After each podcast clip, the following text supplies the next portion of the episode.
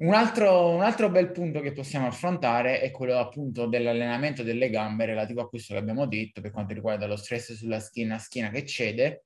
Eh, io sto apprezzando sempre di più e sono ormai convinto che nelle persone che diciamo riescono a mettere da parte l'ego e vogliono semplicemente risultati e stop, eh, allenare le gambe con esercizi di, diciamo, varianti di affondo, split squat, split squat bulgaro e simili, in condizioni stabili, quindi magari con multipower, mano in appoggio, squat, eccetera, siano estremamente efficaci per l'allenamento delle gambe perché ti permettono di stimolare al massimo gli arti inferiori limitando tantissimo, diciamo, l'anello debole schiena eh, sia a livello di mobilità, sia a livello di proprio di cedimento, anello debole della catena che cede. E quindi magari utilizzare questi esercizi prima degli esercizi bilaterali, soprattutto squat, varianti di stacco e simili, possa essere un game changer per tante persone. Cioè magari iniziare con uno split squat o un bulgaro al multipower o alla V-squat e poi passare solo dopo a un uh, back squat bilanciere, RDL o anche magari semplicemente a una pressa, possa fare la differenza per tante persone, soprattutto quelle che intrinsecamente hanno una tolleranza articolare e o una struttura più sfavorevole a livello di schiena, di rachide. Tu che ne pensi? Io le varianti a fondo le uso tantissimo, un po' in tutte le salse. Le, l'unica ehm, problematica eventualmente quando uso i manubri ce l'ho spesso almeno con le ragazze che è il grip, nonostante utilizzino le cinghie. In quel caso ovviamente passo, eh, prediligo, mh, mm, io prediligo prefer- mh, mm, il, il multipower. Ci sono casi in cui utilizzo il bilanciere libero, però diciamo ri, ehm, richiede in un certo, tra virgolette, che ci sia una certa proficiency nell'esecuzione maggiore. Quindi non, è, non la ritengo, per esempio un affondo indietro bilanciere non la ritengo una variante proprio basic, ehm, di affondo. In realtà gli affondi e varianti, anche bulgari, ai pesi liberi, con pesi liberi intendo magari due manubri o bilanciere o trap bar, quindi nessuna forma di supporto all'equilibrio. Uh, non li vedo benissimo se tranne per alcune persone che per loro costituzione diciamo hanno un super equilibrio e hanno zero problemi veramente sembrano di essere su, su multipower tolte queste persone qui eh, perché noi sappiamo che il fattore equilibrio e stabilità è molto importante per l'ipertrofia. Quindi se tu hai comunque una grossa limitante in tal senso è, è svantaggioso. Se la tagli fuori appunto utilizzando B-squat, multipower oppure una qualche forma di supporto, manubrio singolo con mano in appoggio e simile, eh, invece hai tutti i benefici del lavoro bilaterale con meno carico sul rachide è più lavoro specifico e togli tutti i fattori negativi dell'equilibrio e fanno la differenza. Diciamo, l'unico motivo per cui in genere non lo vogliono sui programmi è che sono particolarmente faticosi. Cioè, C'è un motivo se sono me, particolarmente faticosi. A me il bulgaro piace particolarmente, cioè, eh, lo metterei su tutti i programmi, però comprendo pure che sia insomma uno spezzafiato non da poco rispetto magari a, no, però, rispetto altri sulla carta dovrebbe questa, essere... Su questa cosa aggiungo un, una cosa e è uno spezzafiato perché però di solito uno tende sempre a programmarli magari a 10-12 ripetizioni. Se invece uno lo, inizia a vedere come un, esercizio, tra virgolette, base e dice magari tu fai 4x5, 4x6 o 4 per range 5-8, ok? E vai a cedimento magari sull'ultima, un effort alto tutte le serie, ma leggero buffer e cedimento sull'ultima, con esecuzione corretta, fermi, eccetera e la serie non ti dura più un minuto abbondante, ti dura 30 secondi, 40 secondi per fare 5 ripetizioni controllate e poi magari recuperi tra ogni gamba, cioè non fai destra, sinistra, recupero, ma fai destra, recupero 60, 90, 2 minuti, eccetera, sinistra e ripeti, eh, cambia tutto a livello di fiato, non è più così spezzafiato come fare 3 per 8, 10 e recuperare dopo entrambe le gambe. Mm-hmm. Il recupero tra un, lato e l'altro è una delle cose che ormai quasi non lo specifico più, cioè nel senso dopo è scontato che eh, devono sapere, che sanno che tra esercizi laterali ci deve stare un po' di recupero. È ovvio che su un'alzata laterale singola faccio recuperare, non so, 15 secondi sono sufficienti tra un lato e l'altro e poi fai un recupero completo, ma per esempio oppure sui bicipiti così 20 secondi, 30 secondi è proprio a dir tanto. Su quello dico posa il peso, riposa, riprendi fiato e quando senti pronto riparti su quell'altro, quasi fossero due esercizi differenti tra loro. due serie completamente differenti. Esatto, esattamente. Secondo me, su alcune persone, diciamo che tollerano malino il carico sul rachide degli esercizi classici di accosciata, di stacco, di inge, eccetera, questo approccio può fare veramente la, la differenza sullo sviluppo degli arti inferiori. Mm-hmm. Senza dubbio. Tu in generale hai, hai, ti è capitato di usare appunto esercizi di affondo in regimi di medio-basse reps come base? Li metto anche come primo esercizio, sì, sì, sì, li metto anche come primo esercizio. Dipende dai casi, eh, per esempio, eh, diciamo, tendenzialmente con le ragazze uso molto di più gli affondi che rispetto ai ragazzi. Eh, infatti, per esempio, oggi ho consigliato un programma, ho specificato a una ragazza che anche se io non scrivo glutei sulla categoria dell'esercizio, però una variante da fondo indietro in cui uno inclina un po' il busto, porta i manubri un pochino verso il tallone anteriore, o un, ehm, eh, una variante, per esempio, ho messo di recente ho messo delle varianti da fondo singole, eh, con un manubrio singolo, o con la mano a supporto o senza mano ma con eccentrica lenta, perché ovviamente per compensare un po' la componente di equilibrio che c'è. Um, però pure lì, per esempio, col fatto che devono, devono stabilizzare um, e lavorano un pochino di più sulla, sui muscoli delle anche, sono esercizi che uso tanto. Eh, poi se li metto a inizio seduto, seduta, ovviamente tendo a dare dei range un pochino più bassi. Uso spesso dei range ampi, soprattutto con le varianti con i manubri, perché passare da un manubrio al successivo in genere sono 4 kg di differenza. A meno che uno non carica quei manubri da 40 kg, quei 4 kg è una cosa che premo sempre alle persone di ragionare in percentuale, che 4 kg se io ne carico 10 per manubrio sono tanti, sono tanti. E infatti in palestra, secondo me, finché non capiscono che devono mettere i mezzi chili, eh, il chilo almeno fino ai 20, non so, eh, 25, uno avrà sempre le problematiche, non so, ti capita proprio con le alzate laterali, per esempio, passare da un manubrio all'altro è una cosa che può succedere, non so, ogni sei mesi. Sì, sì. E, ehm, e quindi, per esempio, lì tendo a utilizzare dei range larghi, ma le range larghi per me possono essere un 5-8 o un 6-10, in modo tale che quando chiudono il range so in linea di massima che è il minimo, lo riescono a fare col peso successivo. Eh, oppure una progressione che, che, utilizzo spesso è chiudere il range, passare a un'eccentrica lenta in quel range, quindi riniziare la progressione, chiudere il range con eccentrica lenta e passare di nuovo all'inizio del range senza eccentrica lenta col peso più alto in qualche modo uno si gioca a due progressioni, è come se però piuttosto che mettere un range 6-15, che diventa a quel punto un esercizio limitante magari per un fattore cardiovascolare o respiratorio, rimanere sempre su ripetizioni basse, ma allungare un po' la serie eh, con altri stratagemmi. Sì. E del, delle varianti, diciamo, di, di hinge unilaterali o quasi unilaterali, tipo RDL staggered, uh, oppure unilaterale e simili, come, come le vedi? utilizzo sia il Bistance sia l'RDL, quindi o Staggered Sense o Bistance, insomma, come volete chiamarla. Se l'ho, l'ho ho usato qualche volta anche la variante senza appoggio, ma con la mano a supporto, quindi comunque creare, come il solito discorso, creare stabilità, eh, insomma, in qualche modo. Eh, eh, oppure, ecco, sì, per esempio, una variante proprio unilaterale si può fare al multipower. Se uno ha i multipower che arrivano a toccare terra, non tutti ce li hanno, se uno si mette con uno step, a quel punto eh, non ho problemi a mettere proprio una variante unilaterale. Eh, la uso per esempio tanto sugli hip thrust, eh, la variante B-stance.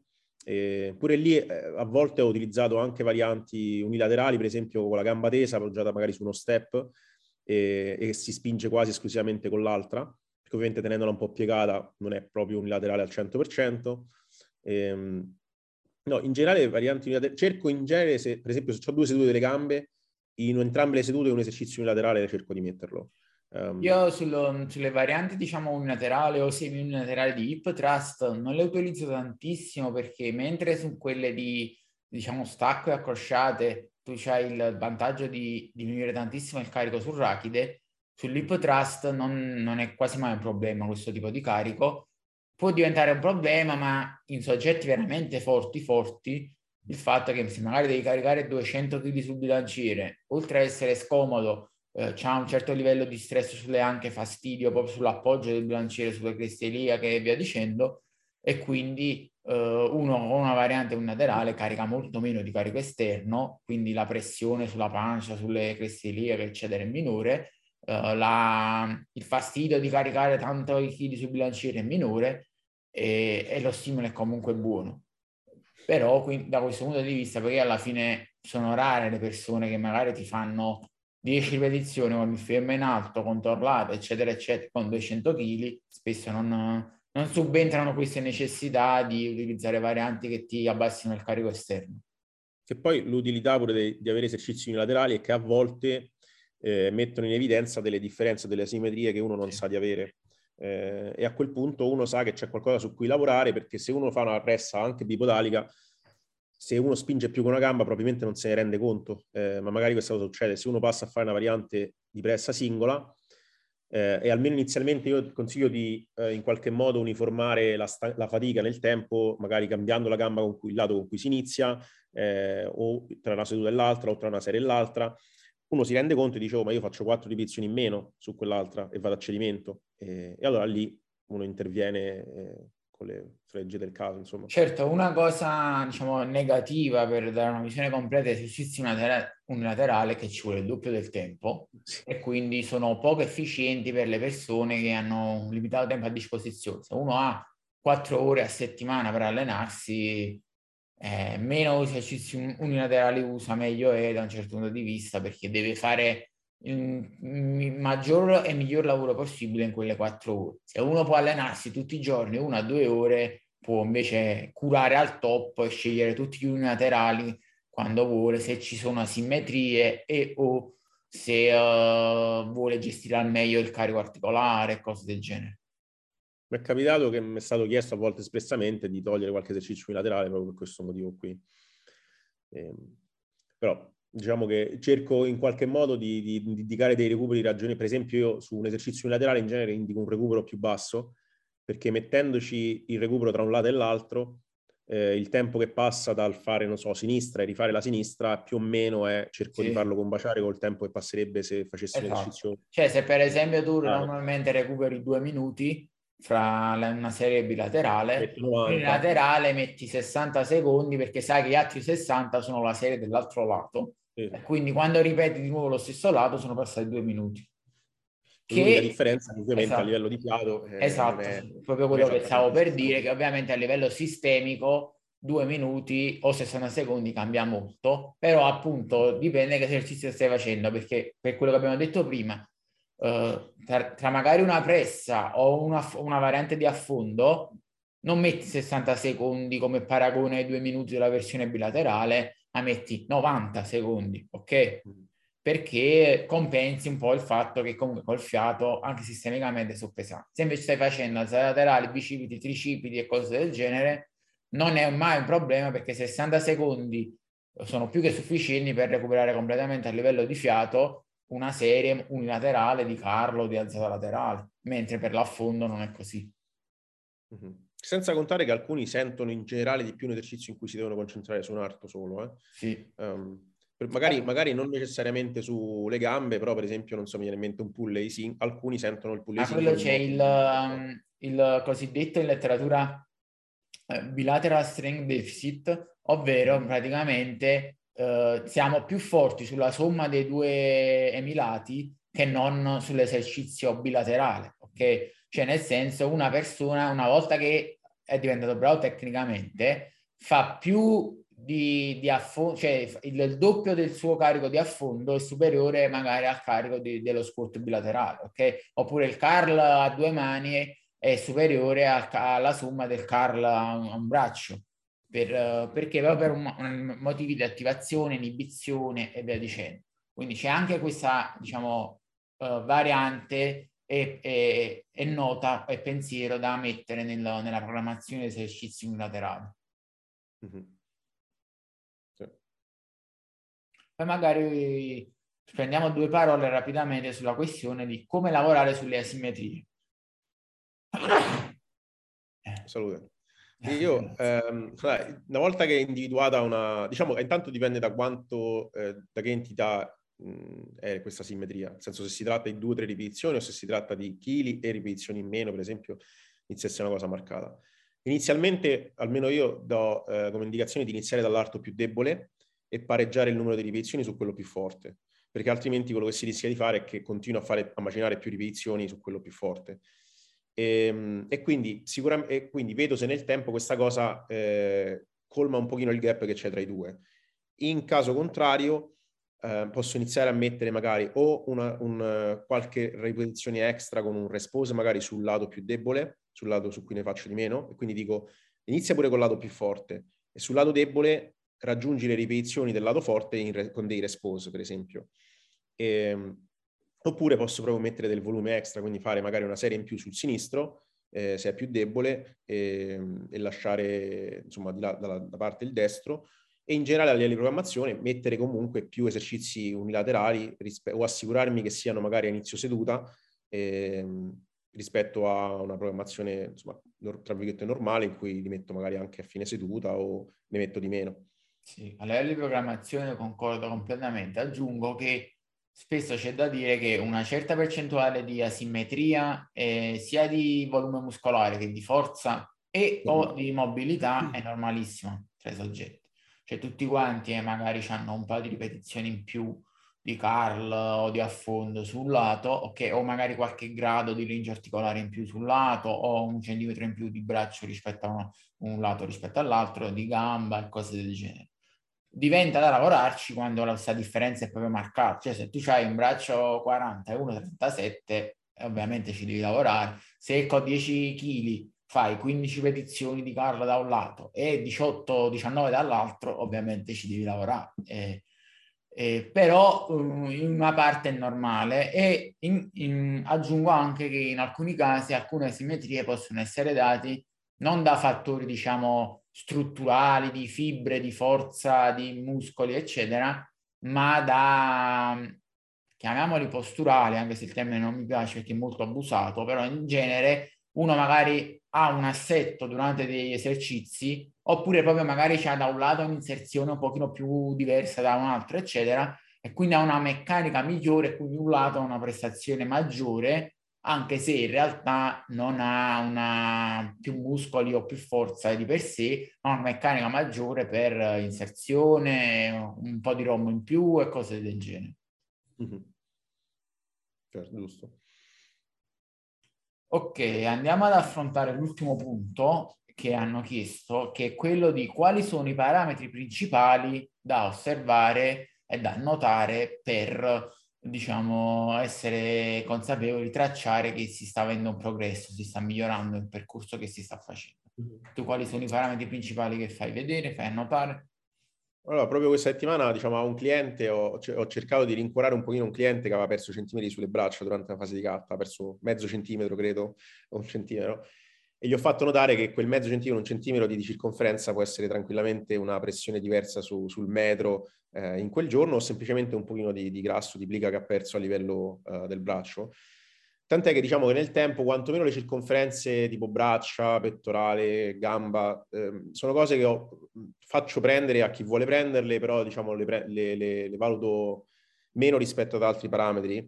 Eh, io in genere quella, una delle cose che ho visto che mi conferma di più che c'è stato un miglioramento è se a parità di peso, magari a distanza di sei mesi, un anno, a parità di peso abbiamo delle circonferenze addominali minori e, ehm, e in generale magari una condizione a livello di foto palesemente visibile uh, differente, quindi maggior pienezza o, uh, o, o, maggior tiraggio anche se si parla di fine cut per esempio.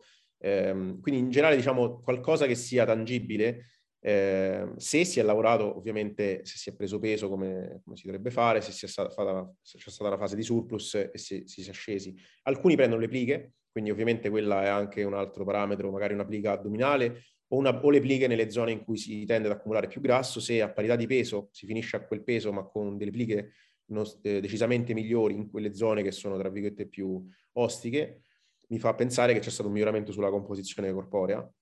E, e in generale eh, per me è importante comunque a livello ehm, prestazionale, che non vuol dire un RM, ma vuol dire eh, range inter- in un range intermedio con che carico a esecuzione completamente invariata rispetto al passato, rie- eh, fa, rendi in termini di ripetizioni o di carico.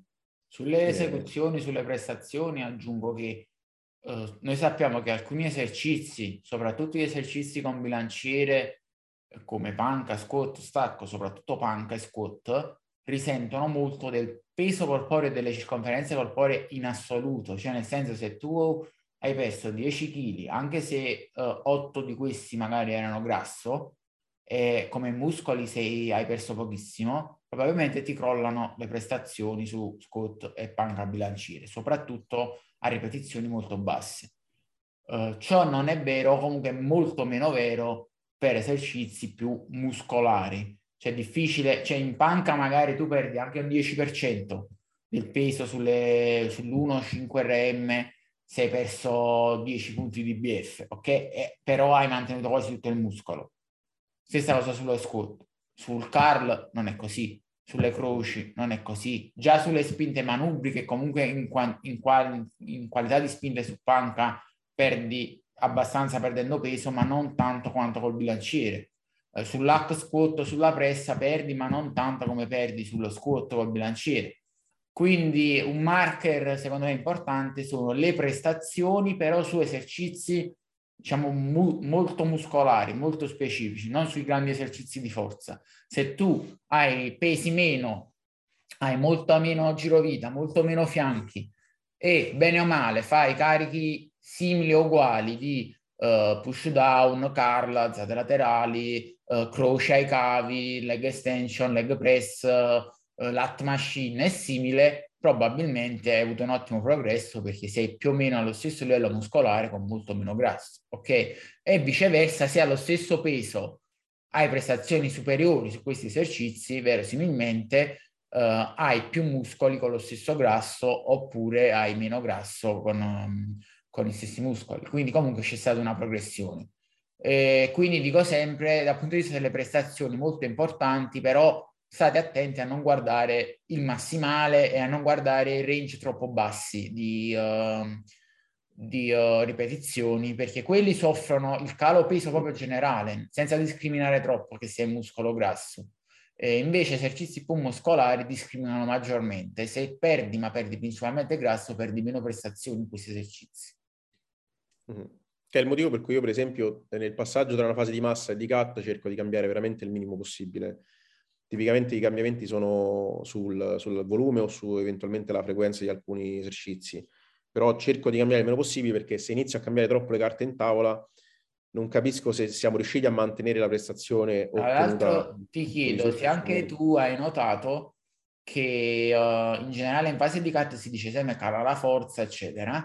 Io ho sempre notato che non cala né il massimale in sé, se non sugli esercizi dipendenti dal peso, strettamente come detto, quando c'è un calo di peso netto, eh, né magari la prestazione della singola serie a cedimento sulle medie ripetizioni. Quella che cala abbastanza sensibilmente è la capacità di lavoro, quindi la capacità magari di fare eh, la singola serie a cedimento ma a 15-20 ripetizioni, eh, di solito riesci con un dato carico a fare meno ripetizioni, eh, oppure soprattutto quello che cala molto è la capacità di sostenere più se, multiple serie ad alta intensità a cedimento vicino al cedimento, nel senso che se tu facevi 3 per 10 RM e facevi magari 10, 8, 7 con 30 kg di, di spinta in alto, adesso con quei 30 kg la prima fai sempre 10, però invece che 8, 7 poi magari fai 5, 3 e, e crolla perché perdi capacità di lavoro. Anche tu hai notato sì, questo? Sì, assolutamente. Ti avrei detto proprio questo. Pensa questa settimana a un ragazzo che si allena, insomma, come un pazzo, portando tutto a cedimento. Gli ho detto, guarda che ora sei in cut. Il motivo per cui vedi questi cali di ripetizioni è che secondo me devi tenerti un margine di una ripetizione rispetto a prima, perché adesso non hai le capacità energetiche per portare una serie a cedimento e pensare di sostenere la prestazione in quelle successive come facevi prima. Quindi quella è una cosa che sicuramente noto. Tant'è che quando fanno, iniziano il cut io faccio presente che non mi aspetto che progrediscano, mi aspetto, mi auspico che non regrediscano. E quindi dico prendi una ripetizione in più o prendi due kg in più su un esercizio se è palesemente evidente che puoi farlo.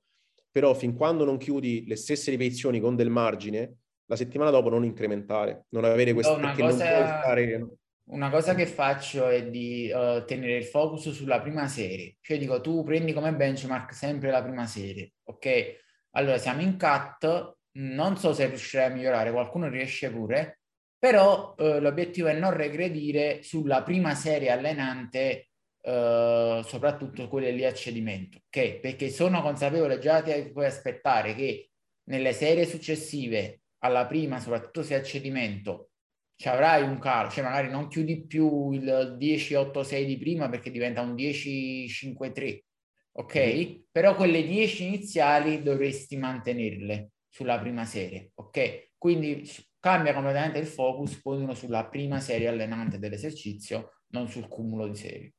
Mm-hmm. Anche perché se uno fa, cioè se uno fa la prima serie, 10 ripetizioni a RIR 0, o la fa, non ne fa 9 a RIR 1, è la stessa identica cosa in termini di prestazione, perché, di proiezione della prestazione, perché quello farai quando poi stai in surplus, riuscirai a portarla a cedimento, ma non vai a perdere così tanto su quelle successive.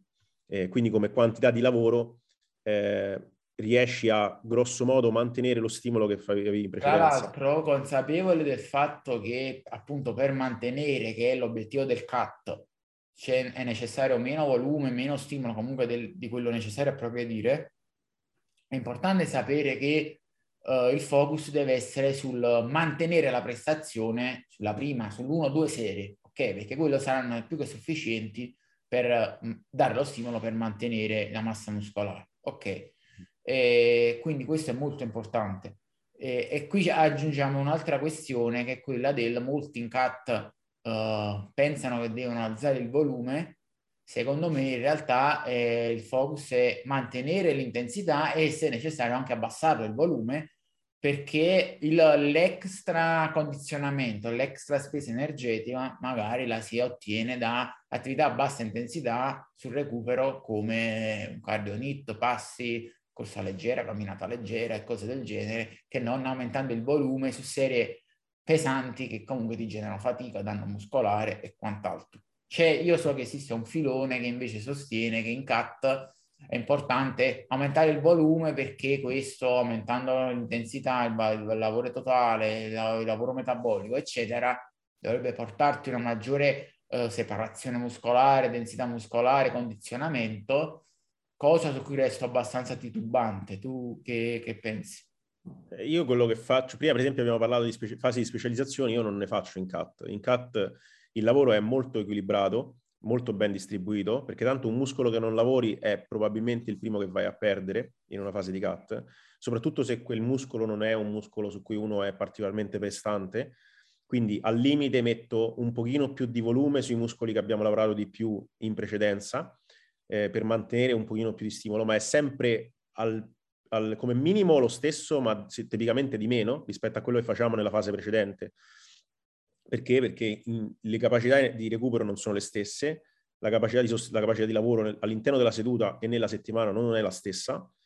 Poi dipende sempre di che, ovviamente tutto questo va eh, coordinato con la fase di deficit, nel senso un conto si parla di 200 ore di deficit, un conto e parla di un cut di 700-800 ore di deficit. Eh, dipende pure dalla persona, dalle capacità di, di, di, sostenere il cut di quella persona, dalle informazioni pregresse che abbiamo. Ci sono tanti, eh, tanti caveat nel mezzo, però in linea di massima tra una fase di, di, di massa e di cut passo eh, con una riduzione eh, del volume, tant'è che secondo me quelli che notano delle progressioni all'inizio di una fase di cut a livello di prestazione è il tipico modello fitness fatica per cui ho, ho abbassato un po' il livello di fatica generale, almeno all'inizio non sei depletato come quando dopo sei 5 settimane di cut e stai portando in, in, in evidenza un livello di, per, di, di, di, fitness che matcha ora la performance solo per